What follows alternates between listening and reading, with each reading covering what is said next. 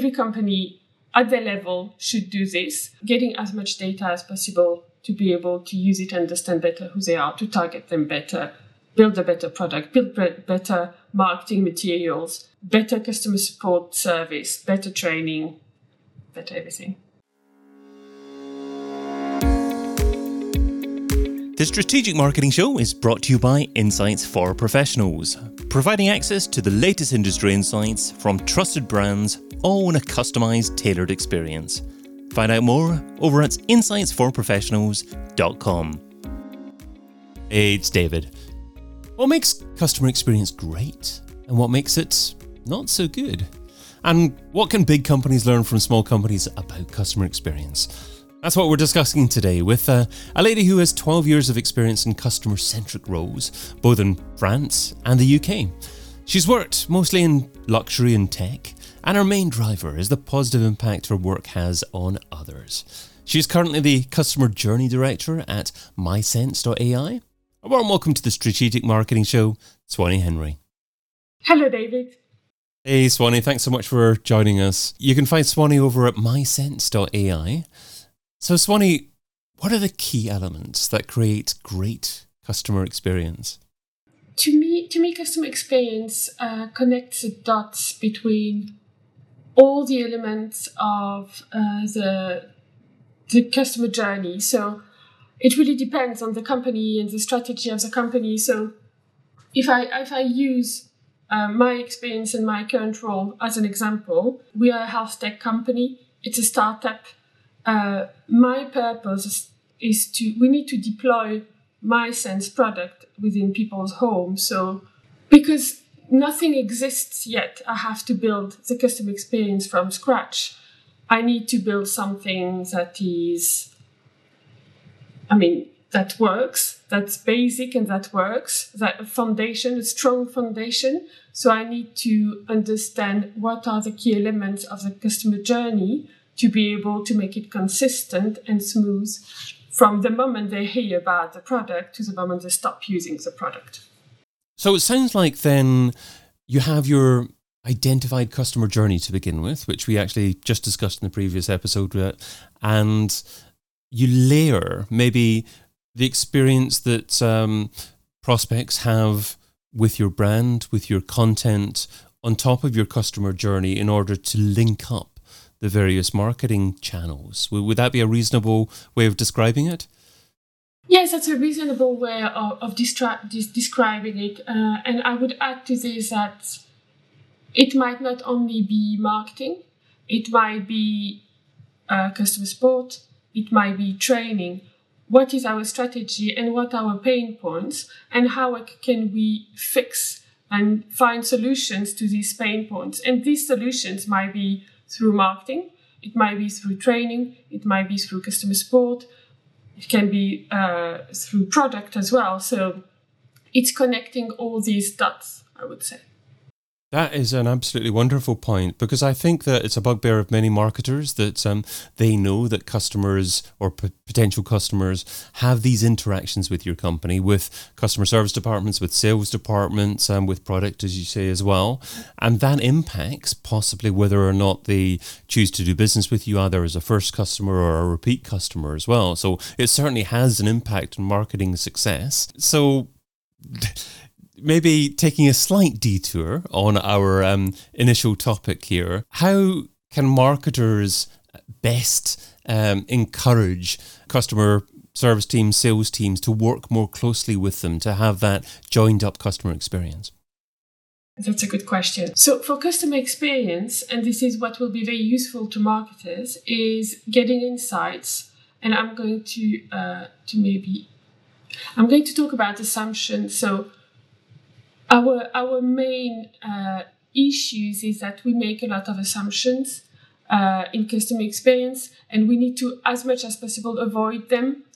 And to not have that many assumptions, marketers, but everyone, every team, not only marketers, every team should talk to each other to avoid these assumptions. So uh, a marketer uh, who would need to create a document, I don't know, a document for for a store like uh, point of sale, branding, I don't know. They need to understand who the clients are. And to be able to understand who the clients are, they will need to talk to the sales team and potentially have the opportunity to talk to the clients directly to understand who they are, what they want, what their needs are, what their requirements are, and uh, and not assume who they are just because I don't know. It's easy to make assumptions on on things like, oh, I wouldn't do this, or I wouldn't buy this product in this store because I never go in this store. And the question is, but are you the target? Are you the target to mm-hmm, the product? Mm-hmm. Do you know who what they want? So I would say uh, marketers need to go to sales team as much as possible to get the information about is uh, my target.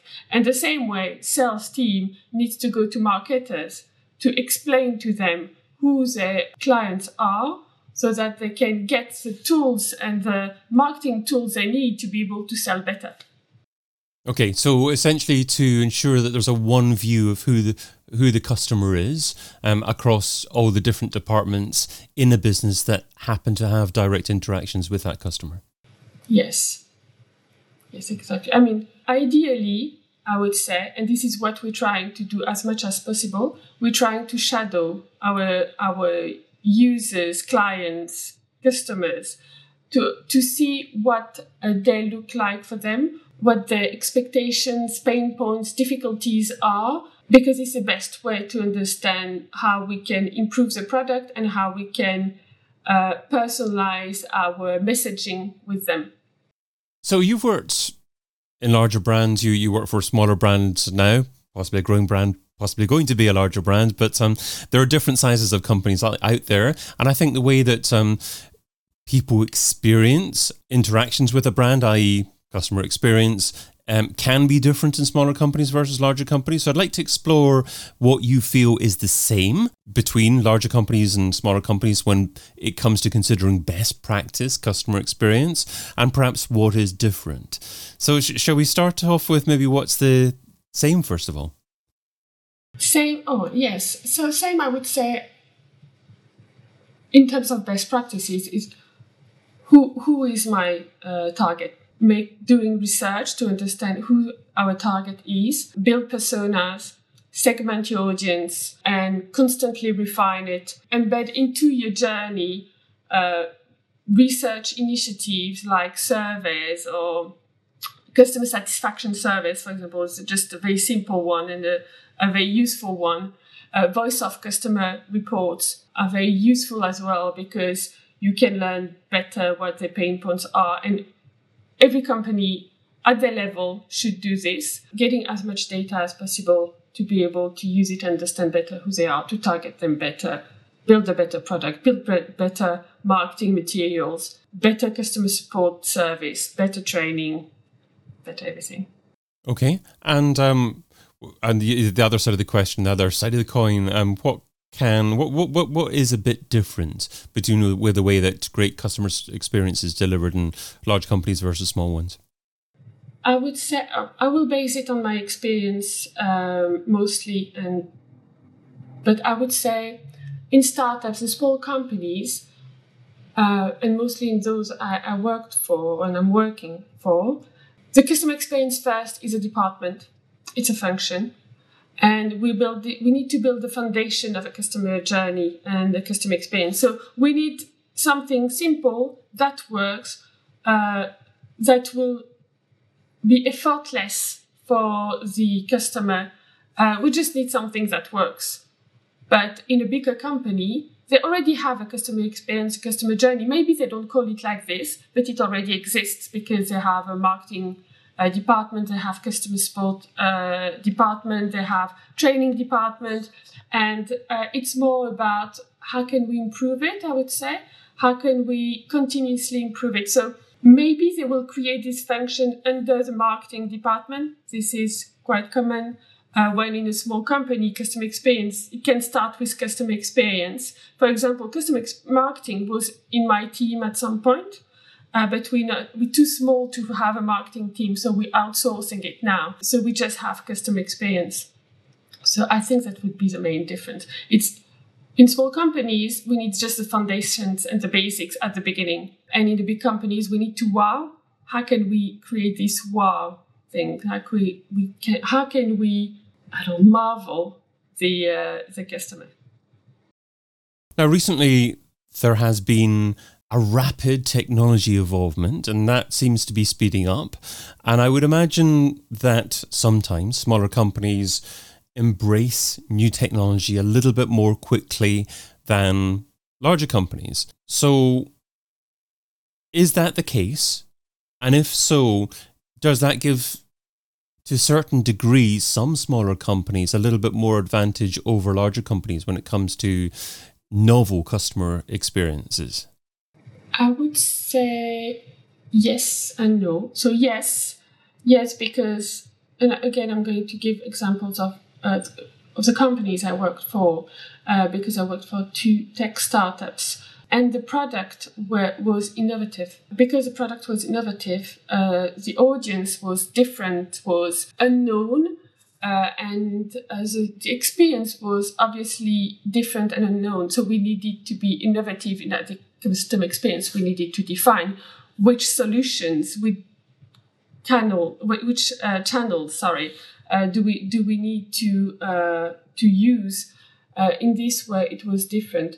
But for bigger companies, they often have the budget to maybe maybe they need to uh, adapt, and because they're bigger, they need time to operate this this digital transformation. But they also have the budget to do it well.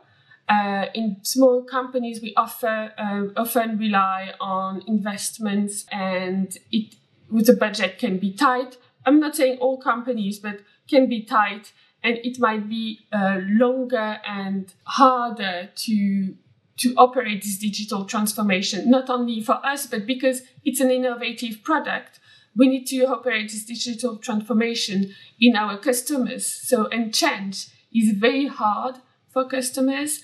Uh, they always want something new, and it's everyone they always want something new. We always want something new, but when we have this new thing, we need to adapt and integrate in our daily life. It's not always easy, and um, I think that would be uh, the difference. Yes, um, I think there's a, a, couple of different sides to that as well, because um, I, certainly customers um, are always looking for new experiences. Um, they have different changing expectations all the time i.e perhaps WhatsApp now is a preferred way of communicating for some industries compared with perhaps email has been in the past. However, I, I would also say that some customers don't like change. They don't like change in terms of um, radical website redesigns where they once visited um, to get um, information or customer services completely disappeared and the way that you interact has disappeared as well. Um, so, how do you marry up that need or desire for new things and changes and um, improved experiences um, with making sure that the customers actually understand where things are? Yes, that's a, that's a very good question. Uh, so, this is how do we accompany and handhold the customer so that, oh, no, that's not very true actually. Um, because it depends on who the customer is. Uh, if this is a very tech savvy customer, if our target is a tech, tech savvy customer, maybe this person will want to uh, investigate themselves and dig, dig, into things, and they will want to have very techy videos uh, and content, and they will be they will want to to find the information themselves. Uh, they will want they won't want to use customer support. But if we have I don't know vulnerable adults as an audience, maybe people who are not tech savvy. Uh, and they will just want to talk to people and they will need a lot of training. Uh, and maybe they will not very, be very interested in the product itself on the on about the benefits that they will get from the product well the approach will be very different because maybe we need to accompany them maybe we need to engage with them before they get the product installed uh, to explain and reassure them on what the product does uh, maybe we'll need to install the product uh, ourselves so that they don't have to bother with this task and we'll, we share the product will be installed.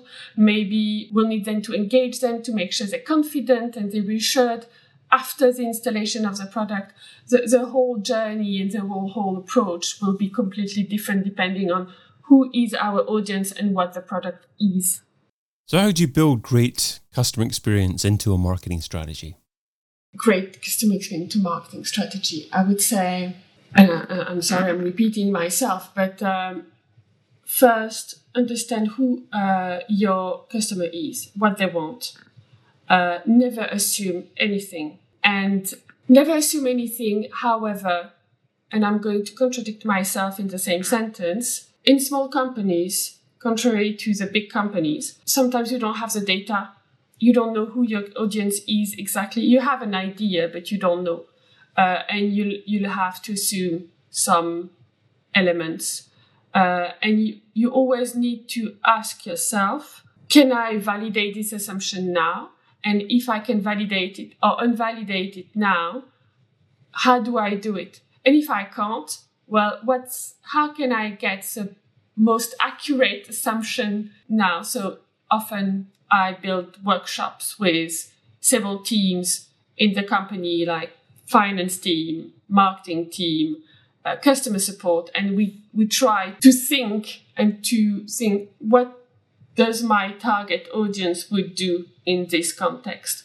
So yeah, I think I think to build the best experience, you start like this. Then you map the journey, the existing journey, and you identify what doesn't help uh, achieve your goal and what is not aligned with your company strategy. You identify these pain points and and prioritize what do I need to tackle now? What do I need to work on now? And what's my strategy what my goal? And how do I find a solution for this?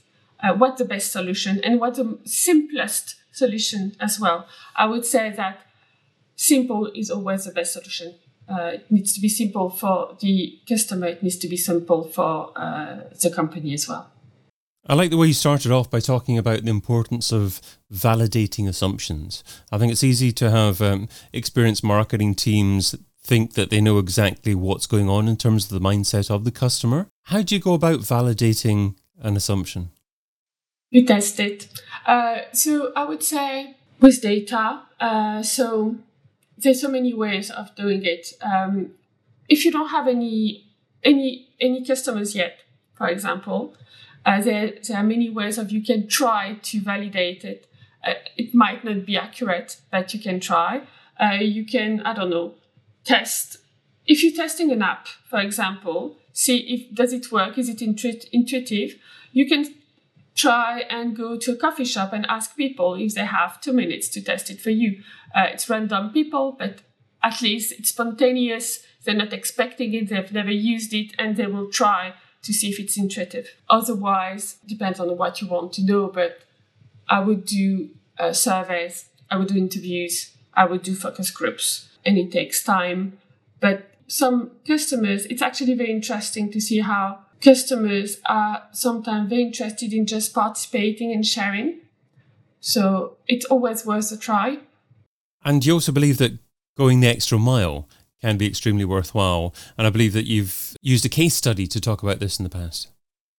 Yes. Um, so I worked I worked a little bit at Harrods, and, and my background uh, is in luxury. So I, I, I really find luxury uh, industry and customer experience in luxury industry fascinating because it looks like everything is possible and you always need to go the extra mile and i wanted to talk about harrods because this is harrods motto uh, they really they're really trying to go the extra mile and there are many things they're trying to do to achieve this so just simple examples. For example, in the swimwear section, when was it? Five years ago, they were spraying some coconut perfume just to make uh, to immerse people into this uh, beach uh, feel, or like they're on, a, on an island and people want to go on holiday. And when you go from one department, one floor to another, you have this different feel. So this is going the extra mile.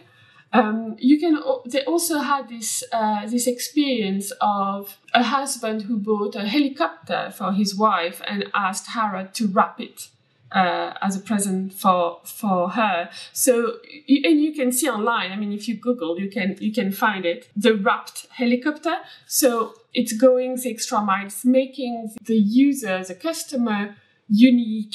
Uh, feel like the exceptional and yeah it's it's it's luxury so of course it it raises maybe questions, but it's what luxury is. Um, there's also another part of luxury that's interesting, and what what is interesting at Harrods is Harrods is a brand, and it has lots of brands in it. And storytelling for a luxury maison or luxury company is critical because often luxury maisons have a history and uh, the history of the founder uh, of the craftsman. Uh, and so when you sell, uh, you have this storytelling. You tell this story to make people dream, to make people uh, to have these their eyes sparkle a little bit. And depending on the customer you have on the shop floor, uh, the, the the effect, the impact is different. You have the customers who can afford the product, and you have the customers at Harrods who can't afford the product. And this is what's incredible with Harrods is that you have all types of customers. You have those who are here, like uh, in a museum, visiting and discovering all these brands and uh, trying to be immersed in this incredible experience. And you have those who are here to shop.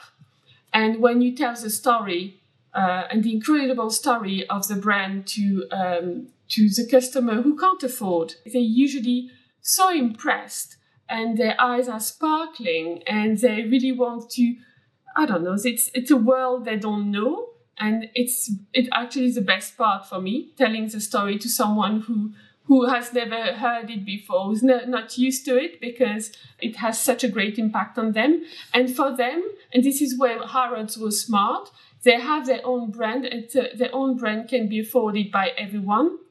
So those who can't afford this luxury brand will go then to the Harrods uh, brand floor. I can't remember fifth floor maybe, and they will buy uh, a souvenir uh, of, Harrods to remember this this moment. So it won't be the luxury brand, but it will be the Harrods brand. And I think that's uh, yeah, it's it's just quite interesting how storytelling can have an impact on uh, on people, on customers. That's great. A great example there, and it sounds like the the higher end um, a brand that you are, the most, the more luxurious a brand you are, um, you have to ensure that um, you have that succinct story of um, your beginnings, perhaps, uh, as a brand, and evolve involving your prospects in that as much as um, you can to get them passionate about um, what it is that you do and the why that your brand is um, heading towards. And um, you're perhaps joining the customer together to actually solve that challenge or take them along on that story uh, will make them more likely to purchase from you. And, and just finally, in relation to your first example there, uh, the, the coconut scent on the bathing costumes, was, was there any way that uh, Harrods could go about actually measuring the bottom line impact of doing that? I mean, did they do, for instance, did they do a split test? Did they do one day a department without any spray and, and, one day with the spray and to, to see what the different conversion rate in terms of purchases were? Yes, I would say that's a good point. I think maybe an A/B A/B testing of before before the coconut spray and after the coconut spray. And I, I don't know. Actually, maybe they had another scent before. Maybe they had like a sea sea sea water scent before. And which one which one is working better? But yeah, that's a that's a good point to measure because you can't measure you can't measure this on social media for example. All these inst- all the instagrammers for example uh, couldn't post about this at all. You can't measure it with uh, that way. Absolutely absolutely.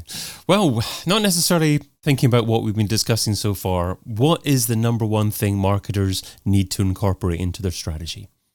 I would say not incorporating but avoiding i would say. And it goes with research and it's um, and exactly what we mentioned earlier. It's avoiding assumptions trying to not assume anything and validate a hypothesis as much as as often as possible.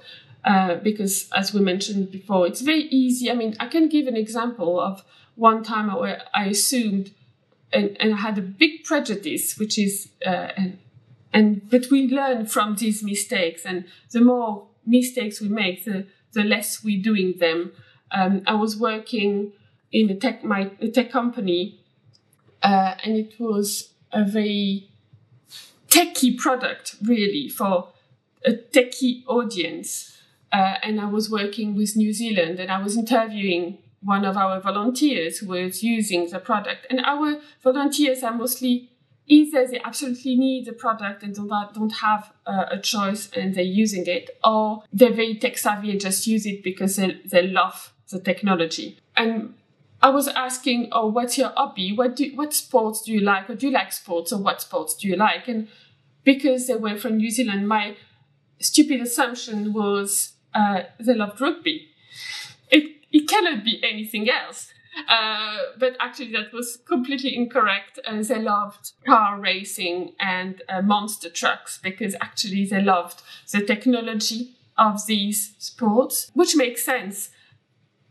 But I'm happy I asked for this question because for my marketing strategy, to be able to advertise uh, our product, I knew that it wouldn't be in, I don't know, like uh, during a rugby match uh, on TV uh, when you have the TV ad that I would advertise this product, but more uh, maybe doing Formula One on TV that I would advertise it.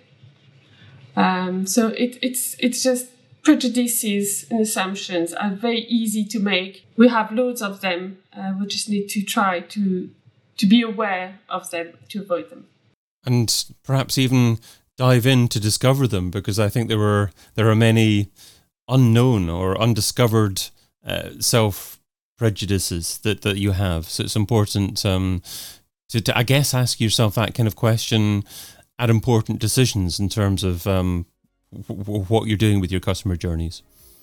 Yeah, we're so biased in many ways. We're so biased in many ways. So, yes, uh, never assume anything and always involve the other teams because they have a different point of view uh, finance can can be brilliant. We often never think of fin- finance team, but they have such such good insights sometimes uh, and very helpful on the customer experience. I've been your host, David Bain. You can find Swanny Henry over at mysense.ai. Swanny, thanks so much for being on the Strategic Marketing Show. Thank you very much, David. And thank you for listening. Here at IFP, our goal is simple to connect you with the most relevant information to help solve your business problems all in one place. InsightsForProfessionals.com.